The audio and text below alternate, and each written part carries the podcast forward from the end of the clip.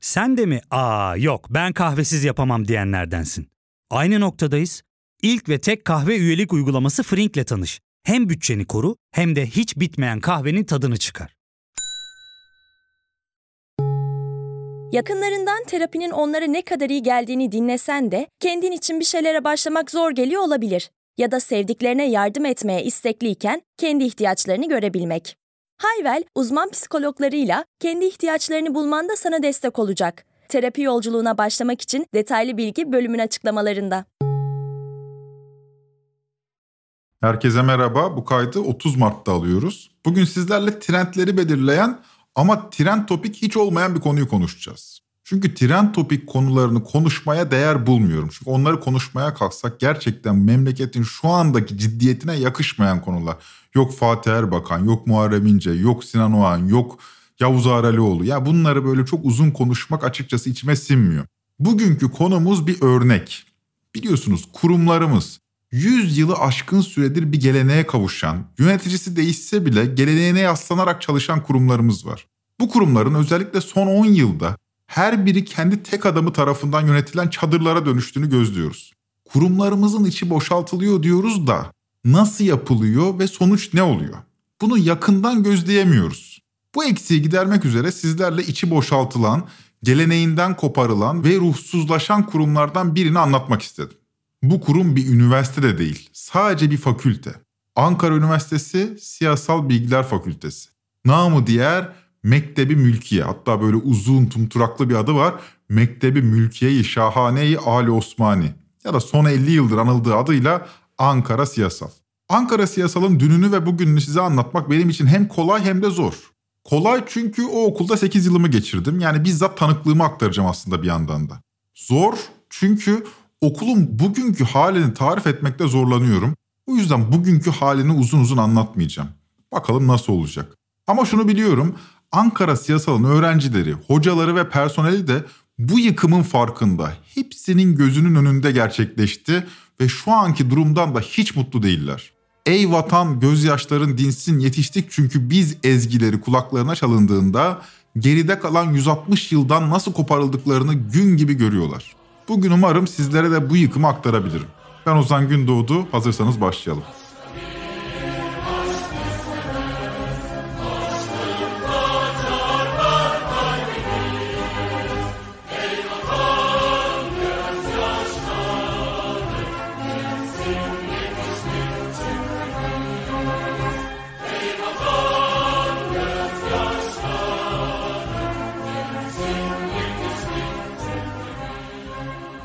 Bu toprakların yakın tarihinde en acılı, en çile dolu yılları belki de 19. yüzyılın ikinci yarısıdır. Bir tarım imparatorluğu olan Osmanlı'nın kurumları sanayi devrimini yakalayamamış, devlet mekanizması çağa ayak uyduramamış, ülkenin dört bir yanındaki savaşlar büyük yıkımlara neden olmuş. Bunları biliyorsunuz zaten.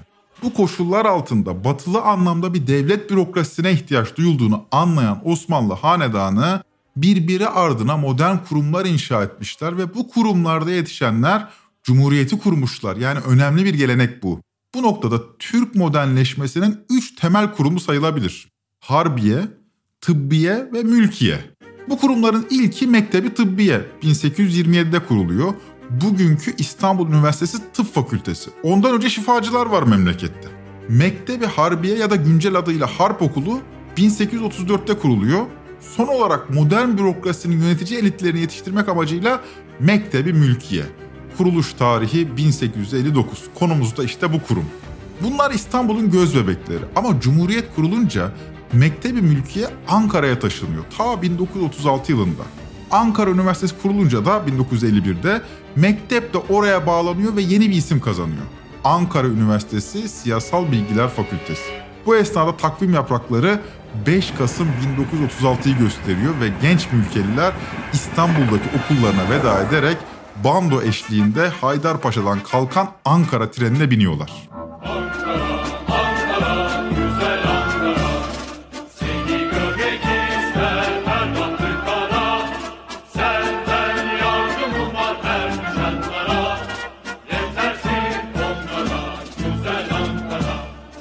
Ulus garında trenden indiklerinde biraz da hayal kırıklığı yaşıyor genç mülkeliler. İstanbul gibi kozmopolit bir yer değil o yıllarda Ankara. Yeni okulları İsviçreli mimar Arnold Egli'ye tasarlatılmış modern bir binada ama bina eski bir Ankara köyü olan Cebeci'nin orta yerinde. İstiklal Caddesi yok, Pera yok, Beyoğlu yok, Deniz yok. Bir çelişkinin orta yerinde başlıyor yani mülkiyelilerin eğitim hayatı. 600 yıllık kozmopolit bir metropol olan İstanbul'dan genç cumhuriyetin Bozkır'ın ortasındaki başkentine tarihi bir yolculuk. Öğrencilerin hepsi de yatılı bu arada. Tabii zaman farklı olsa da genç insan genç insandır. Ankara'da sıkıntı basıyor mülkiyelileri ya. Bir şey yok gerçekten. İstanbul'daki şamatalı eğlencenin yerini bürokrasinin gri tonu alınca mülkeliler Mavra'ya tutunuyorlar. Kendilerine bir maskot aramaya başlıyorlar ve biraz da düştükleri durumla dalga geçercesine ineği, bildiğiniz ineği maskotları olarak benimsiyorlar. Kim gelir İstanbul'dan Ankara'ya? Ancak inekler gelir. İnekler dünyanın en verimli, en faydalı hayvanlarıdır. Ama bir o kadar da uysaldır. Mülkeliler de kendileri ineğe benzetirler. Biz bu devletin ineğiyiz derler. O yıl okul yaz tatiline girmeden önce de bir inek bayramı düzenlerler. Bu bayramı lütfen bahar şenlikleriyle karıştırmayın. Politikanın en derinlikli tartışıldığı bu okulda bayram da politik hicivden bağımsız değildir. Bir kere şenlik değil altın çizelim bahar şenliği değil o bir bayram. Adı üstünde inek bayramı, inek şenliği demiyoruz. Ne farkı var? Birisi daha bir bu topraklara özgüdür. Osmanlı'ya yaslanan gelenek nedeniyle bölümler mesela bayramda fermanlar okur. Bu fermanlarda diğer bölümlere sataşılır. Hocalar eleştirilir. Ülkenin o günkü gündemleri hicvedilir. Fermanların dili de mümkün mertebe ağdalı bir Osmanlıcayla bezelidir. Mektebin rezil rüsva ültebaası, huysuz, şuursuz, tatsız, tuzsuz, züppeleri, lüzumsuz insanlar güruhuyla başlıyoruz.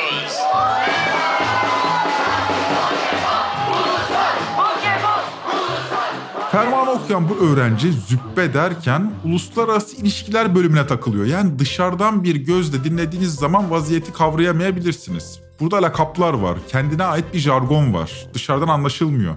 Nitekim es verdiği anda Pokemon uluslar tezahüratları yükseliyor. Neden? Çünkü biraz önce züppe denmiş. Zaten dikkat ettiğiniz gibi bu şekilde bir jargon var. Her bölümün böylece bir lakabı var yani. Uluslararası ilişkilere dedik züppe. Kamu yönetimine abaza ya da tellak derler maliye tahsildar, işletme bakkal, çalışma ekonomisi amele, iktisat geyikhan, daha yeni bölümleri saymazsanız 90 yıla dayanmış bir gelenek İnek Bayramı. Tabii aktüel politikayı takip eden bir bayram bu. Nasıl takip eder derseniz çok çeşitli örnekler verilebilir. Hem eleştirel anlamda hem de son derece mizahi anlamda. Mesela Refah'ın vakti geldi seçim şarkısını hatırlarsınız ya da hiç bilmiyorsanız bile duymuşsunuzdur diye düşünüyorum. Bu Refah'ın vakti geldi seçim şarkısının dillerde olduğu bir yıl hayal edelim. Dillerde, türkülerle, ellerle, çiçeklerle, gönülde, sevgilerle, refahın vakti geldi. Refah Partisi Refah'ın vakti geldi diyorsa işletme bölümü de bakkalın vakti geldi diyor. Dillerde,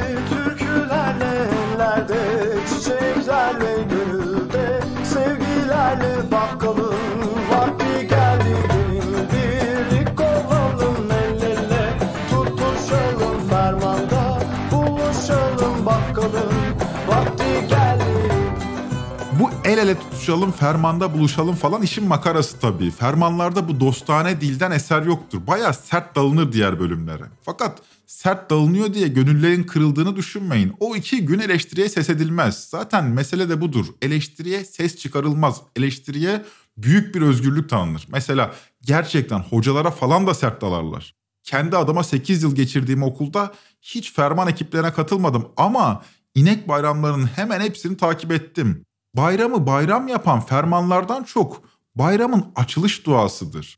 E tabi bayramlar dualarla başlar, inek bayramı da inek duasıyla başlar. Fermanlar işin gırgırıdır, iyidir de asıl önemli olan orada inek duası. Ama bayram mülkiye imamının duasıyla başlar. Öyle alelade bir dua değil. İktisat bölümü öğrencisi Burak Tufan 5 yıl önce okulun izah dergisi, mizah dergisi demiyorlar. İzah dergisi Kazgan'a şöyle konuşmuş. İnek bayramı dediğimiz zaman akla tabii ki ilk önce fermanlar gelir. Ee, Ben 6 yıldır bu okuldayım. Kaç tane ferman gördün diye soracak olursan saymaya çalışalım. 33, 34, 35, 36. Tam 36 ferman gördüm ben bu. Ama bu 36 ferman 6 duanın yerini tutmadı. Burak diyor ki ben 36 ferman gördüm bunların hiçbiri 6 duanın yerini tutmadı. Şimdi dua deyince aklınıza İslami bir şey gelmesin. Fermanlar gibi dua da hiciv doludur. Zaten şöyle adı. Mektebi Mülkiye-i Şahane-i Ali Osmani Tüllabı'nın Duaül Muazzaması. Yani böyle geyikli bir şey var yani ortada. Okulun tiyatro topluluğundan bir öğrenci o yılın mülkiye imamı seçilir ve inek bayramı onun duasıyla başlar. Bir tarım imparatorluğundan sanayi toplumuna geçişin, İstanbul ile Ankara'nın geleneksel olanla modernleşmenin tüm çelişkileri yani mülkiye imamı tarafından temsil olunur. İnek duası da mülkiye öğrencilerin amin dediği duadır ama öyle gerçekten dua değildir. Dua falan diyorum da yani tam olarak tiyatral bir şeyden bahsediyorum. Önden imamın adamları ya da cariyeleri geliyor. Salona şekerler atılıyor. O şekerler yensin diye değil ezilsin diye atılıyor. Bayram şekerleri. Orada şamatalar, tezahüratlar, ıslıklar falan. Sonra başına kabuk sırtına cübbe geçirmiş bir tiyatro öğrencisi geliyor ve temaşaya son veriyor. Bir iki şakanın ardından kürsüye geliyor ve duayı okumaya başlıyor. Fakat şimdi gerçek bir duaya benzese hiç komik olmaz. İş ciddileşir yani dua eden insana gülünmez. Bu nedenle karikatür bir imam tiplemesidir bu. Yani komik olsun diye yapılmıştır zaten. Ne kadar karikatürdür? Şöyle düşünün. AKP iktidarının hemen ilk yıllarında basında hedef gösterilmeye başlanır inek bayramı.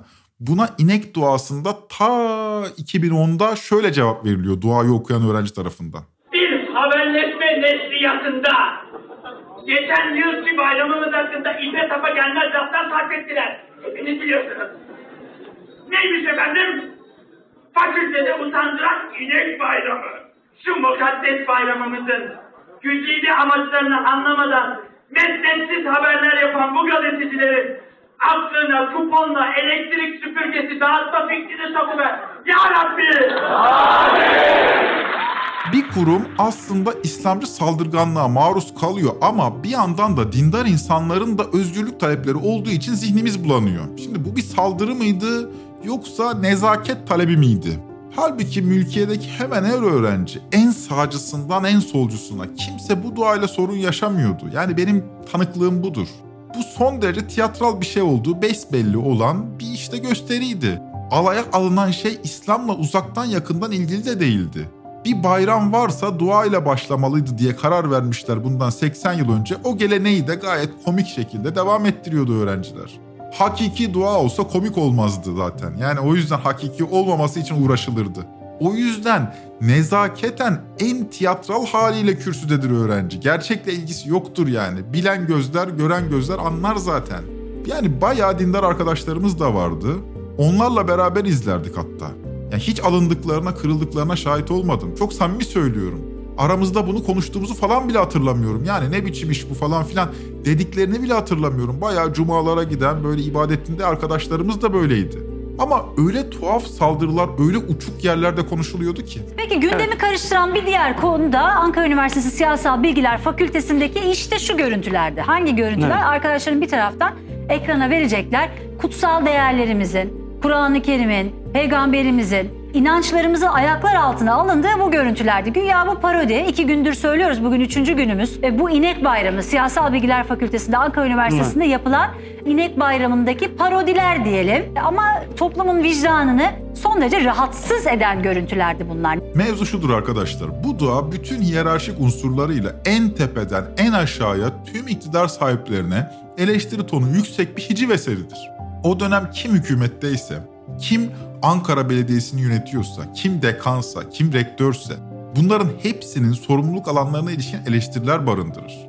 Ya şimdi İnönü de maruz kalmış buna. Menderes de maruz kalmış, Demirel de maruz kalmış. Hatta Kenan Evren döneminde bile devam etmiş. Sadece 70'lerde iç savaş ortamında inek bayramı kesintiye uğramış. İşte yani millet silahlı külahlı gezerken mizah yaşayamıyor maalesef. Ama hep devam etmiş. Bu arada sadece devlet erkanına değil, inek bayramında dekana ve rektöre de çatılır. Mesela kütüphanenin 24 saat açık olması talebi inek bayramlarında dillendirilir ve sonra öyle olur. Yani öğrencilerin sesini yükseltebildiği bir adrestir inek doğası. Mesela küçük amfinin sahne olması, okulun bir salonundan bahsediyorum. Onun sahne olması inek bayramlarında istenir ve oldurulmaya çalışılır. Hatta tek bir bile getirilir. Neden diyeceksiniz bunu söyledim? O kadar tiyatral bir şeyden bahsediyoruz ki İmam Shakespeare diye bağırır, salon küçük amfi sahne olsun diye cevap verir. Bakarsın da torununun torunu görür o küçük Ama biz yine de dua edelim değil mi? İmamın neticede. Shakespeare!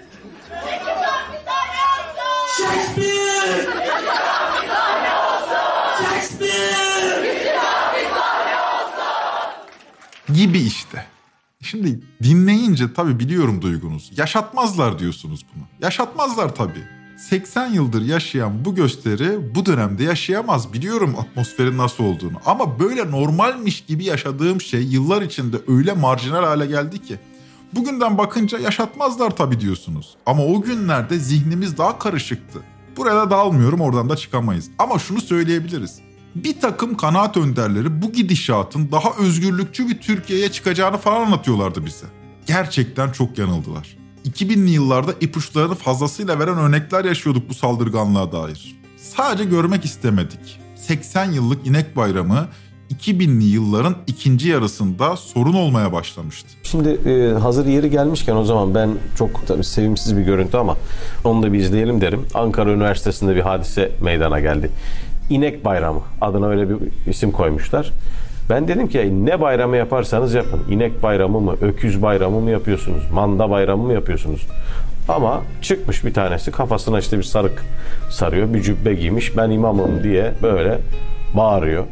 Gerçekten hikayeyi durup dinleseler belki herkes hak verecek ama provokatif bir görüntü bağlamından koparılıp servis edilince milyonlarca insana meze oluyorsunuz. Şimdi izninizle burada bölüme kısa bir ara verelim. Döndüğümüzde kaldığımız yerden devam edeceğiz.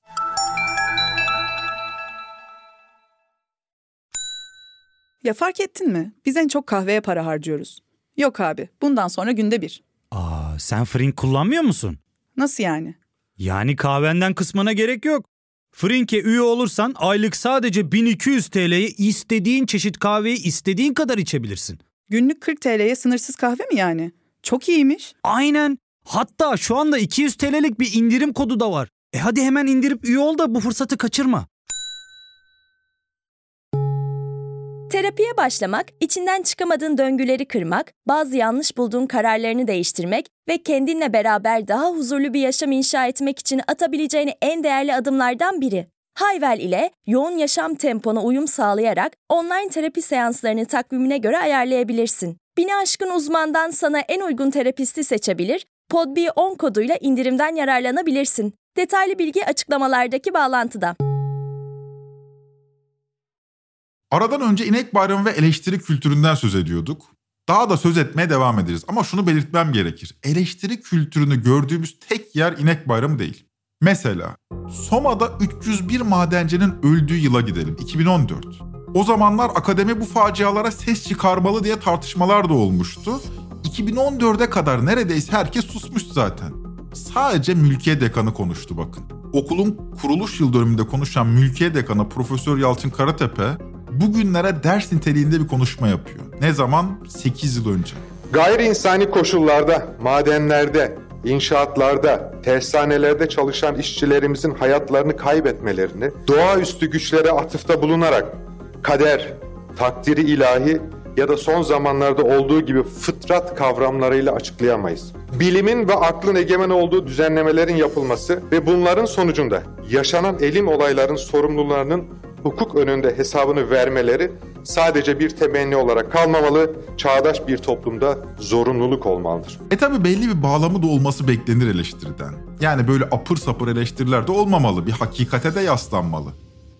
Şimdi okulun dekanının eleştiri tonu bu. Tabi bu maalesef Yalçın Hoca falan kalmadı şimdi. Orhan Çelik adında bir kayyum var okulda. Bugünden bakalım akademideki bu sesi susturmanın kime faydası oldu? Bu sese itibar gösterilseydi belki de deprem faciası bu denli şiddetli yaşanmayacaktı. Bilime saygı gösterilseydi bu büyüklükte yıkımlar yaşamayacaktık belki de. Tabii tüm bunlara bu sosyal medyanın da sorumluluğunu ekleyelim. İnek bayramının görüntüleri Facebook'ta, Twitter'da falan tüm bağlamından koparılıp hedef gösterildi. Ama işte mesele bağlamından kopunca anlaşılmıyor. Bu inek duasının maalesef yumuşak karnıydı. Bağlamından koptuğu anda çok kötü resmedilebiliyordu ve bu yumuşak karna son derece sert sataştılar. Ama biz bağlama dönelim. Gerçeklik şuydu. Önce son derece apolitik, doğrudan hayatın içinden bir örnek. Mesela anayasa dersinde hoca okulu çok zorluyor. İnek duasında bu duruma da değiniliyor. Ne deniyor mesela? Anayasadan 400 kişiyi bırakan X hocamıza Cebeci stadını bağışla ki seneye sınav yapacak yer bulabilsin diyor imam.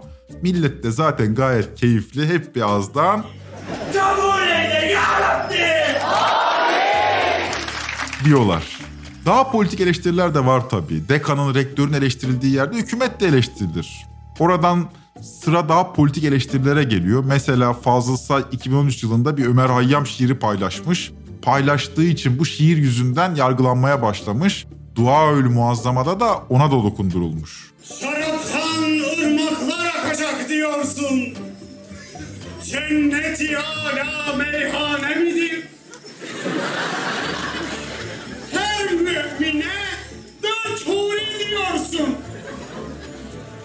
Cennet-i âlâ kerhane midir?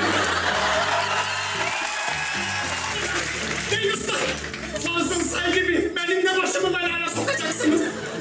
Hadi dünya mahkemelerini geçtik. Ahirette yaktıracaksınız başımı tırnaksızlar.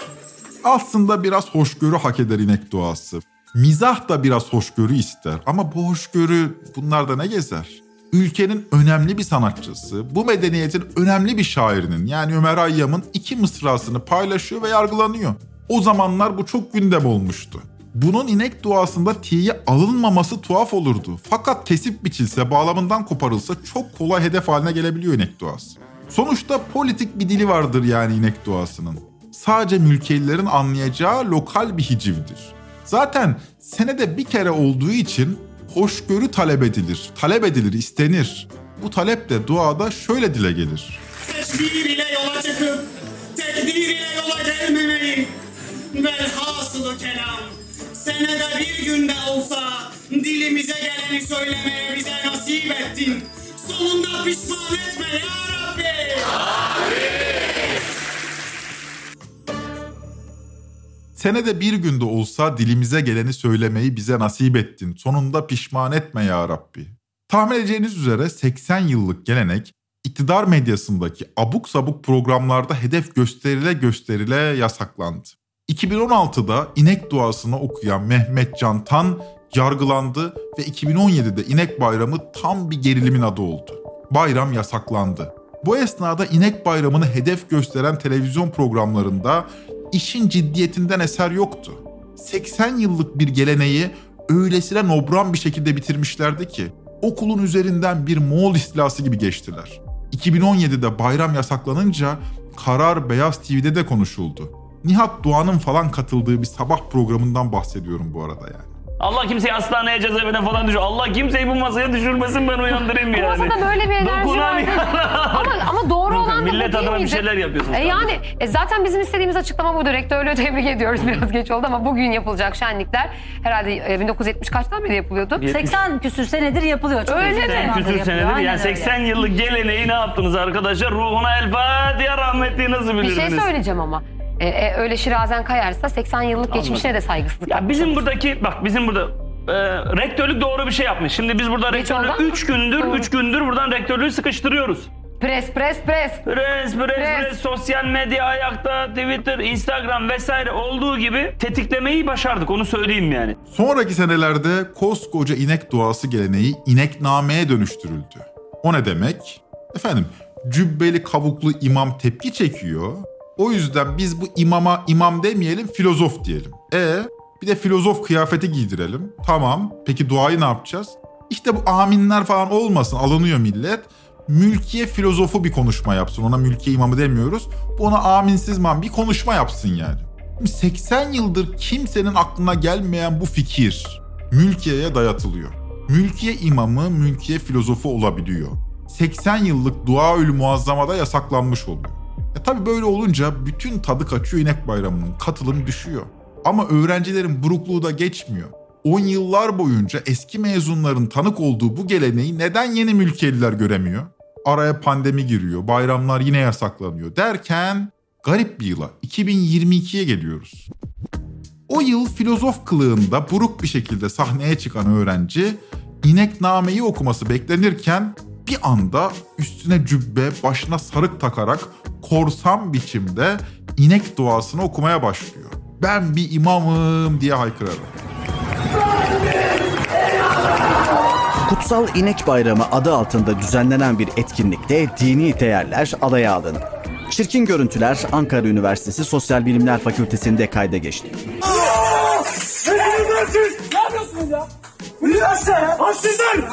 Cübbe ve sarıkla kürsüde konuşmaya başlayan bir öğrenci ben bir imamım diye bağırmaya başladı. Arkadaşları da onu alkışladı, kahkahalara boğuldu. Aslında bir protesto. Ben filozof değilim kardeşim. 80 yıldır buradayım. Ben bir imamım diyor. Ama anonsu duydunuz değil mi? Kutsal inek bayramıymış. Ya ne kutsallığı var. Hiç, hiç duymadım yani kutsal inek bayramı dendiğini. Öyle çarpıtıyorlar işte. Kutsal televizyonun eklemesi yani. Ben bir imamım diye bağırma hikayesi de şu. İmam yıllardır yasaklı, filozof kıyafeti ineknamede kimsenin işine gelmiyor fakat idarede duaya izin vermiyor. O halde filozof kılığında sahneye çıkan öğrenci biraz Truva atı gibi geleneği yaşatma adına bir anda cübbe ve sarık giyiyor ve şunları söylüyor. Şimdi bunlar yok ama ben neyim? Ben bir kara delik miyim? Ben bir kek miyim? Ben hiçliğin ortasında yüzen bir filozof muyum? Bu esnada öğrenciye cübbe ve kavuk giydiriliyor. Salonda muazzam bir coşku, inanılmaz bir heyecan. Bine yakın öğrenci mülkiye imamını ilk kez görüyor ve imam bağırıyor. Ben bir imam mıyım? Evet ben bir imamım. Allah şahidim olsun ki ben bir imamım. Salon gerçekten inanılmaz bir coşkuyla coşuyor. Islıklar, tezahüratlar vesaire. Bu anların internette görüntüsü yok. Neden yok? Çünkü bu oyunu organize edenler de adli soruşturma geçiriyorlar. Mülkeliler inek bayramlarını kimse görmesin istiyorlar. Çünkü korkuyorlar. Korkmakta da haklılar. O yüzden kendi aralarında yapıyorlar bu işi. Yüzden fazla mülki hocası 2016'dan sonra kamudan ihraç edildi. Öyle FETÖ'cü falan da değiller. Kimi barış akademisyeni, kimi o bile değil. Bir gün onu da detaylı anlatırım ama okulun tüm akademik birikiminin üzerinden geçildi son 6-7 yılda. 2017'nin sonuna gelindiğinde mülkede pek çok dersin hocası kalmamıştı. Yani sadece böyle inek bayramına takma falan değil. Kurumun bütün geleneği yok edilmeye başlandı. Zaten inek bayramı o geleneğin bir parçasıydı. Onu kaldırdığınız zaman geri kalan eleştiri kültürünü yaşatmanız da kolay olmuyor. Bu inek bayramı sayesinde öğrencilerle akademisyenler arasındaki mesafe daralıyordu. Bu mesafe daraldığı için öğrenciler örneğin arka kantinde akademisyenlerle sohbet edebiliyorlardı. Yani kurumun kültürüne dair bir şeydi. Oraya böyle daldığınız zaman kurum kendi reaksiyonunu veriyor tabii. 2017'nin sonuna doğru gelindiğinde mülkede pek çok dersin hocası kalmamıştı dedim ya. O yıl yapılan anayasa sempozyumu son derece duygusal bir atmosferde gerçekleşti. Sempozyumdan birkaç gün önce onlarca akademisyenin atıldığı duyuruldu. Birçoğu sempozyumda konuşmacıydı. Fakat içeri alınmadılar. Yani o, o gün okulun önünde gerçekten çok duygusal anlar yaşandı. Hocalar bir çabayla cübbelerini polislerin ayaklarının önüne falan bıraktı. Cübbeler ezilerek içeri girdi polis. Ben burada sözü uzatmayayım. Sempozyumun açılış konuşmasını yapan Profesör Ayhan Yalçınkaya o gün istifa etti ve açılış konuşmasında şunları söyledi. 17 Eylül 2017'ye gidiyoruz. Siyaset ve sosyal bilimler ana bilim dalımız 1 Eylül'den bugüne inanılmaz bir kayıp verdi. Nezahat Ezgi Oral, Aysun Gezen, Faruk Alpkaya, Dinçer Demirkent, Metin Öztürk, Reşat Barış Ünlü, Pınar Ecevitoğlu, Ahmet Murat Aytaç, Murat Sevinç, Zeliha Öz ve Zafer Yılmaz. İşe espriye vurayım yoksa zırlayacağım burada ben. Şöyle düşünün. Ana bilim dalı başkanı yapan bütün ekip bana oy veren hepsi atıldı.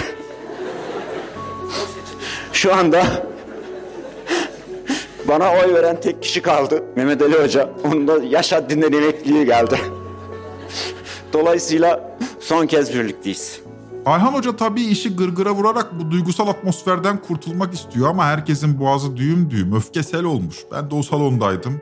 Gerçekten herkes yumruğunu sıkmış, gözleri yaşlı yaşlı Ayhan Hoca'yı dinliyordu. Bir Moğol istilası gibi adeta. Taş üstünde taş bırakmamışlar. Ne bayramı kalmış okulun, ne eleştiri geleneği yaşayabiliyor. Bir tane kayyum var başlarında, adamı dinleyen yok. Üzerine bir de hocaları atılıyor, kurum nefes alamıyor. Ayhan Hoca daha sonra diğer ana bilim dallarında atılan hocaların da ismini sıralıyor. Dakikalar sürüyor isimlerin sıralanması. Onlarca değerli akademisyen. Neredeyse her birini kişisel olarak tanıdığım bu ülkenin en aydınlık yüzleri. Benim kefaletime de ihtiyaçları yok oysa ki yani ne haddime yani. Bunlar benim de hocalarımdı. Peki suçlu kimdi? Ayhan Hoca veda konuşmasında bu soruya cevap verdi. İnek bayramı yasaklanırken, dekanın seçimle gelmesi geleneği kenara atılmışken, okulun dekanını yok atarken, mülkenin neredeyse hocası kalmamışken siz neredeydiniz? Özellikle öğrenci arkadaşlarımız şunu sorabilirler. Bütün bunlar olurken siz neredeydiniz? Gerçekten aynı soruyu biz de soruyoruz. Biz neredeydik? Biz buradaydık elbette. Ve hepsi biz buradayken gözlerimizin önünde içimizden koparıp alındılar. Ve onlar alınırken biz aman canım onlar da şu imzayı atmasalardı. Aman canım siz de rektöre çok yükleniyorsunuz. Aslında ben dekanı çok iyi tanırım, çok iyi çocuktur. Aman canım bu kadar da bu kadar da üstlerine gitmeyin. Aman canım siyasalı zaten hedef yapıp duruyorlar. iyice hedef haline getirmeyelim. Aman canım görünmeyelim. Büyük bir sessizliği, büyük bir gürültüye dönüştürmeye çalışanları özellikle ve özellikle zalim ilan etmeye kalkışan zihniyetlerle uğraşıyorduk. Ve gerçekten de biz o zihniyetle uğraşırken ne yazık ki zalime dönüşmüştük çoktan. Dolayısıyla bu arkadaşlarımızın atılmasından aslında hepimiz sorumluyuz. Bir kurumun üzerinden geçtiler ve günün sonunda ortada herhangi bir fakülteden hiçbir farkı kalmayan yavan bir şey kaldı. Ankara siyasalı el birliğiyle bitirdiler. 160 yıllık kurumu el birliğiyle bitirdiler. Tekraren ifade edeyim. Bir tür Moğol istilası gibiydi yaşananlar. 2000'li yıllarda ülkenin en elit öğrencilerinin girmek için yarıştığı bir fakülte bugün ilk 100 bine girenlerin yüzüne bakmadığı bir okula dönüştü. Basit bir Taşra Üniversitesi'nden, bir Taşra Fakültesi'nden hiçbir farkı kalmadı. 3-5 sene önce açılan bir İBF'den farksız hale geldi Ankara siyasal. Tüm bunları neden anlattım? Bunun iki nedeni var. Birincisi, bunun yerine konuşacağımız konu Yavuz Aralioğlu, Muharrem İnce, Sinan Oğan, Fatih Erbakan falandı.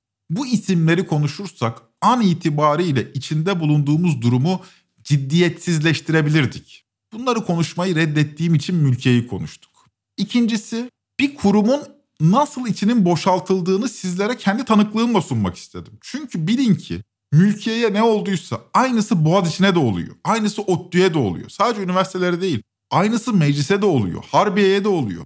Diğer üniversitelere de oluyor. TÜBİTAK'a da oluyor. Devlet Planlama Teşkilatı'na da oldu. Ve elbette Kızılay'a da AFAD'a da oluyor. İşte görüyoruz. Bir Moğol istilası tüm kurumların üzerinden geçti ve yeni bir ruh da yaratamadı bu istila.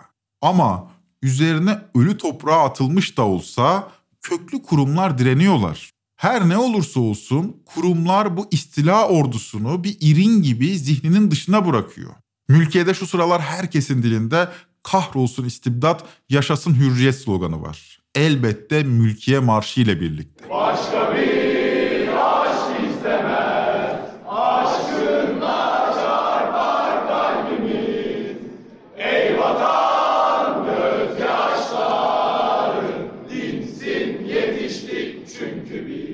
Trend Topi'yi Podbi Medya ile beraber hazırlıyoruz.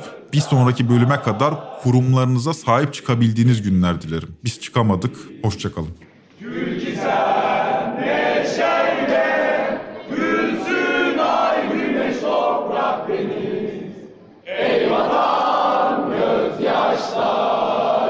dinsin yetiştik çünkü biz.